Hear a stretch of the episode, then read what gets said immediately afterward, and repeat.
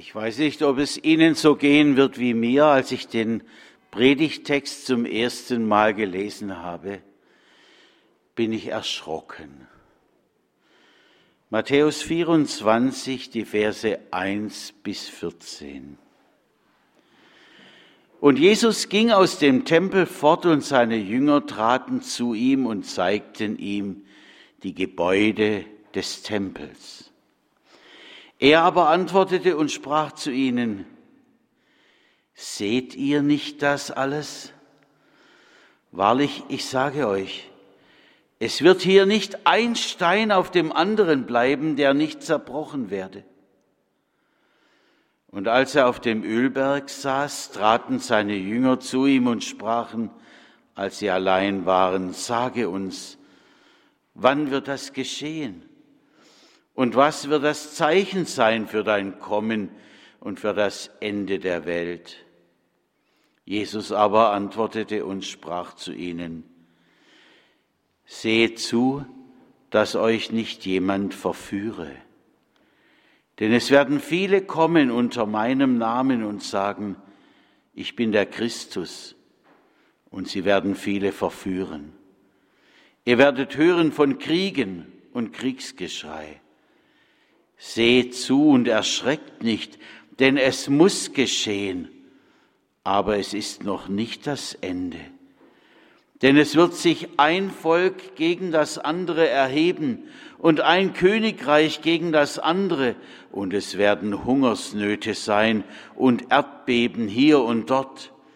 Das alles aber ist der Anfang der Wehen.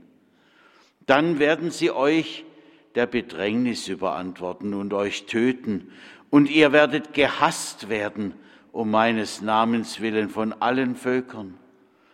Dann werden viele zu Fall kommen und werden sich untereinander verraten und sich untereinander hassen. Und es werden sich viele falsche Propheten erheben und werden viele verführen. Und weil die Missachtung des Gesetzes überhand nehmen wird, wird die Liebe in vielen erkalten. Wer aber beharrt bis ans Ende, der wird selig. Und es wird gepredigt werden, dies Evangelium vom Reich in der ganzen Welt, zum Zeugnis für alle Völker. Und dann wird das Ende kommen.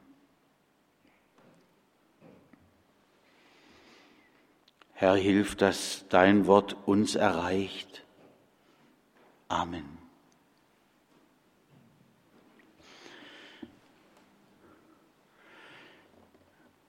Wenn es so stimmt, wie, wie wir jetzt gerade annehmen, dann soll hier im nächsten Jahr angefangen werden mit den Renovierungsarbeiten. Ich bin gespannt, wie es werden wird. Aber ehrlich gesagt, mir gefällt unsere Kirche auch jetzt schon.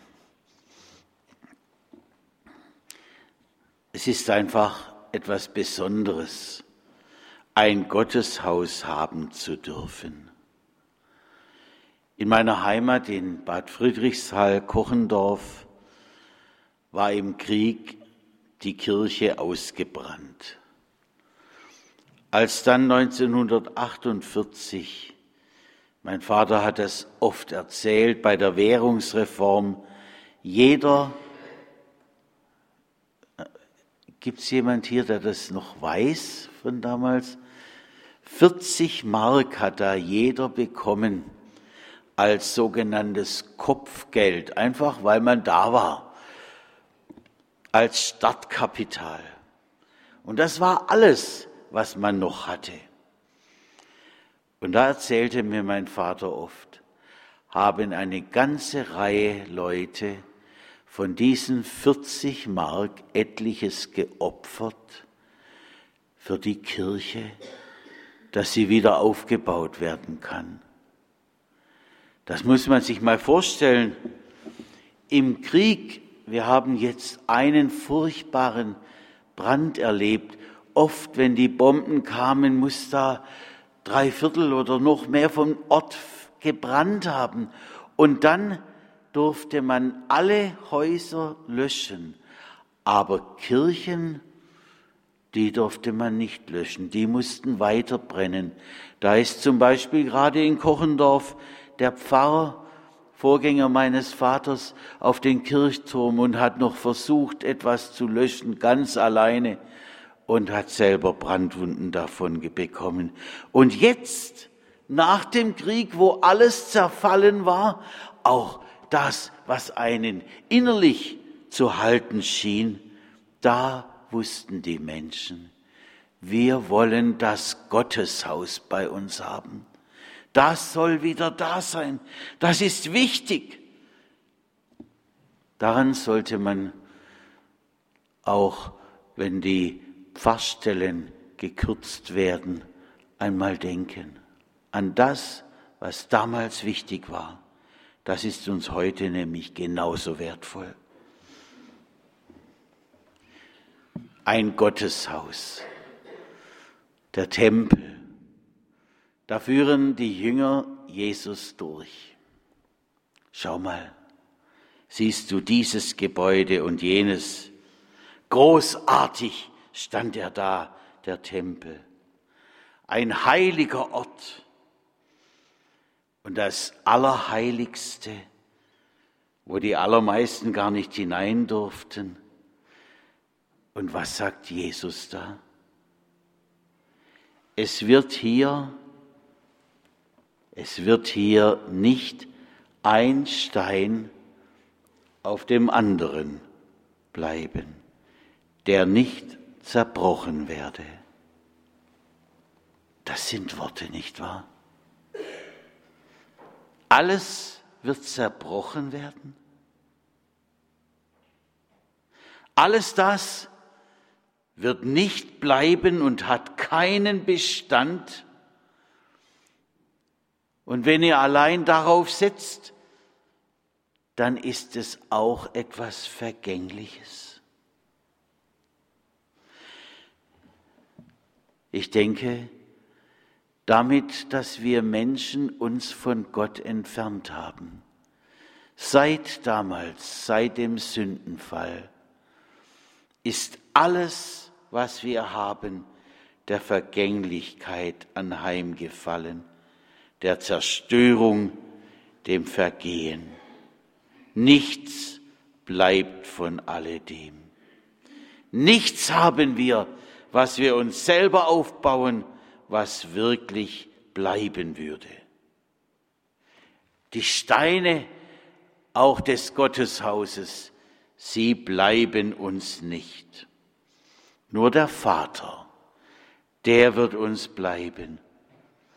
Und das, was Jesus an anderer Stelle vom Gotteshaus sagt, nämlich, mein Haus soll ein Bethaus sein.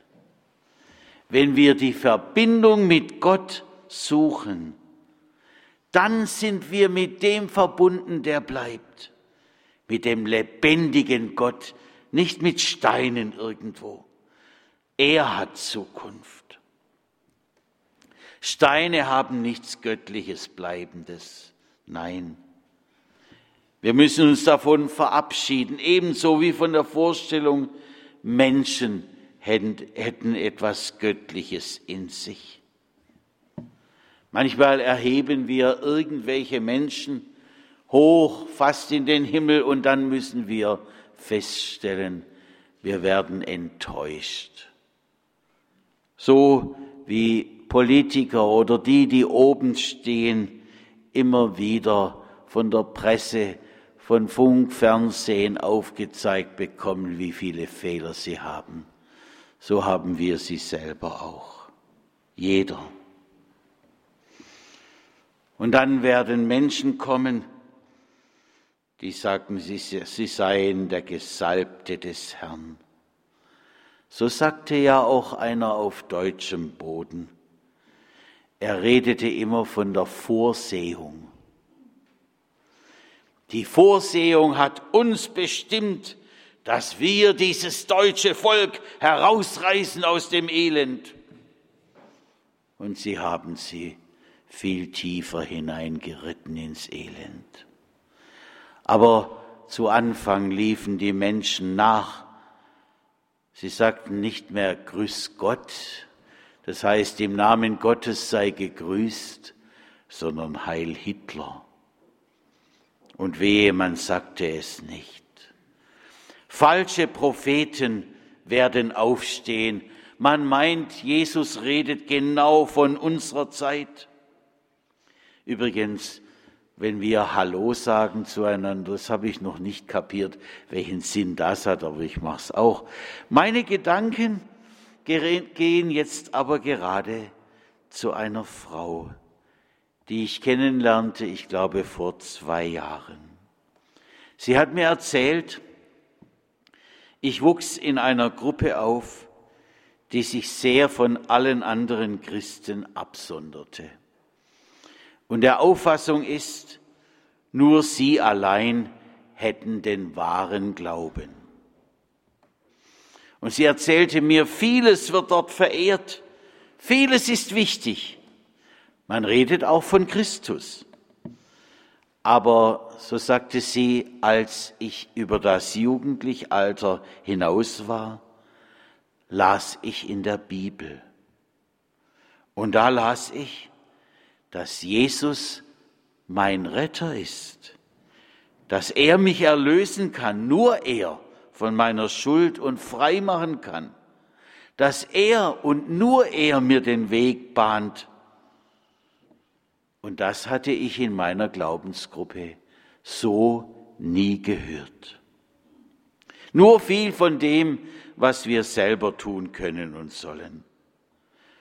Und dann, so sagte sie, wurde mir's klar, Jesus soll mein Herr sein, er allein.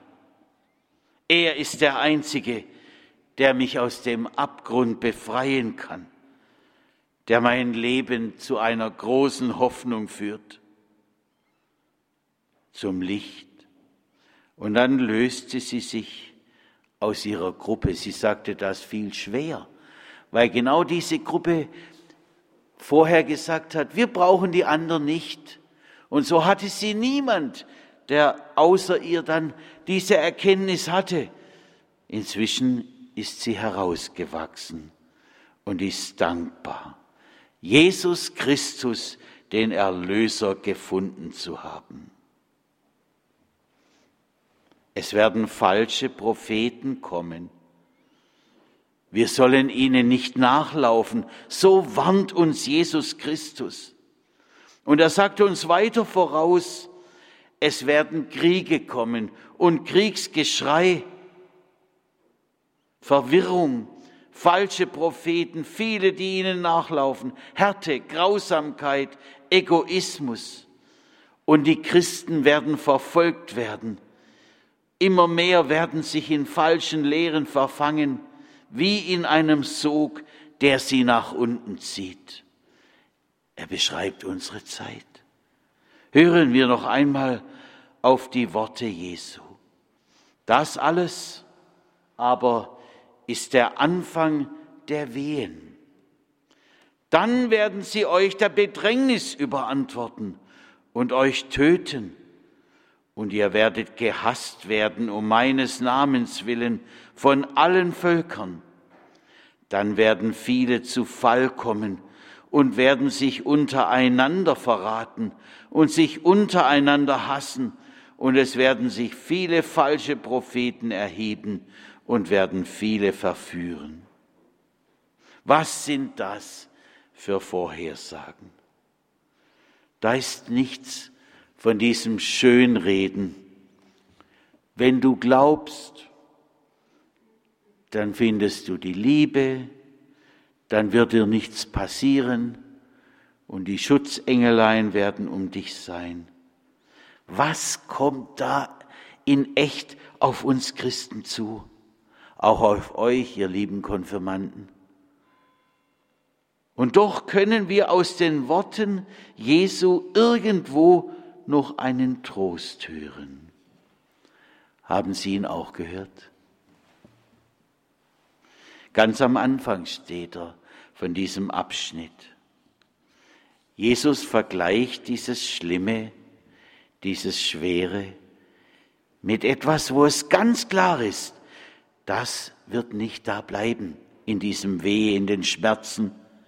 Jesus vergleicht dieses Schwere mit der Situation einer schwangeren Frau. Wehen. Können wir, Mensch, wir Männer uns vorstellen, was Wehen sind? Für mich verbindet sich das immer mit einem Kartenspiel. Mau Mau. Ich kenne keine anderen Kartenspiele, außer Schwarzer Peter vielleicht noch. Wir lagen im Bett, das darf ich doch erzählen, gell? Ja. Wir lagen im Bett und spielten. Und dann auf einmal klagte meine Frau, ey, das tut so weh. Aber nach einer Weile war es vorbei und wir spielten weiter. Irgendwann, das kam nämlich immer wieder, wurde uns das Ganze doch irgendwie zu bunt. Selber hatten wir kein Telefon, das musste man damals ein Dreivierteljahr lang beantragen. Handys gab es auch noch keine. Ich ging zu den Nachbarn und rief das Krankenhaus an, das wir vorbestellt hatten. Und die Schwester fragte, in welchen Zeitabständen kommen denn diese Schmerzen? Ich weiß auch nicht. Vielleicht so schätzungsweise alle, alle zehn Minuten oder so. Und dann sagte sie, auf, fahren Sie los, kommen Sie schnell nach Heidelberg, da war das Krankenhaus. Ja, denn das, so sagte sie, seien Wehen. Ich wurde dann weggeschickt. Männer hatten da damals nichts dabei zu suchen im Krankenhaus, aber ich ließ mir schon sagen, dass es fürchterliche Schmerzen gewesen seien. Und dann war er da. Unser Thomas, der heute uns an der Orgel begleitet. Und die Schmerzen meiner Frau, die waren so schnell vergessen. Sie dachte einfach nicht mehr dran. Vor lauter Freude am Kind. Was will uns also Jesus sagen? Dieses Dunkle, all das, was da so kommen wird, geht nur eine Zeit lang. Und danach werdet ihr alles vergessen haben. Hören wir noch einmal auf die Worte Jesu im Original, soweit sie uns vorliegen. Wer aber beharrt bis ans Ende, der wird selig. Und es wird gepredigt werden, dies Evangelium vom Reich in der ganzen Welt zum Zeugnis für alle Völker. Und dann wird das Ende kommen. Was will er uns sagen? Es wird nicht für immer dauern, dieses Leid. Haltet durch, durch diese Bedrängnisse. Denn das wird es nicht das Ende sein.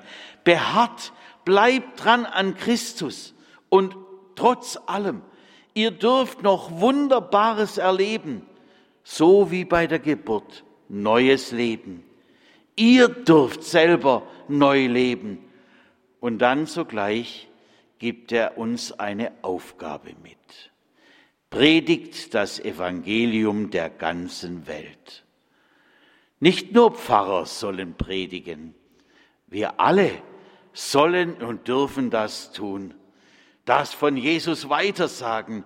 Nicht nur unter den Christen, sondern unter Menschen, die zum Beispiel dem Islam zugeordnet werden oder auch unter denen, die gar nichts wissen wollen von irgendeinem Glauben. Einfach der ganzen Welt sollen wir sagen, keine Grenze machen. Es war so schön. Ich muss Ihnen das einfach berichten. Am Samstag vor acht Tagen, wie da vorne, nicht nur auf Deutsch, sondern in der Sprache, die die Afghanen reden. Ich habe keine Ahnung, wie die heißt. Und die, wie? Aha. Jetzt wissen wir viel mehr. Und wie die Syrer reden. Da wurde das Evangelium, die frohe Botschaft von der Geburt Jesu Christi hier in unserer Kirche vorgelesen. Und da saßen sie Menschen, die das vielleicht zum ersten Mal hörten. Und dann durften sie nach vorne kommen. Hier war eine, Gruppe, eine Krippe aufgebaut mit Maria, Josef und mit einfach dieser ganzen Weihnachtsfreude und darüber das Kreuz. Nein, wir sollen nicht einfach sagen, die haben ihren Glauben, wir unseren. Der ganzen Welt muss das Evangelium verkündigt werden. Und dann wird das Ende kommen. So seid voll Hoffnung. Glaubt und schweigt nicht. Amen.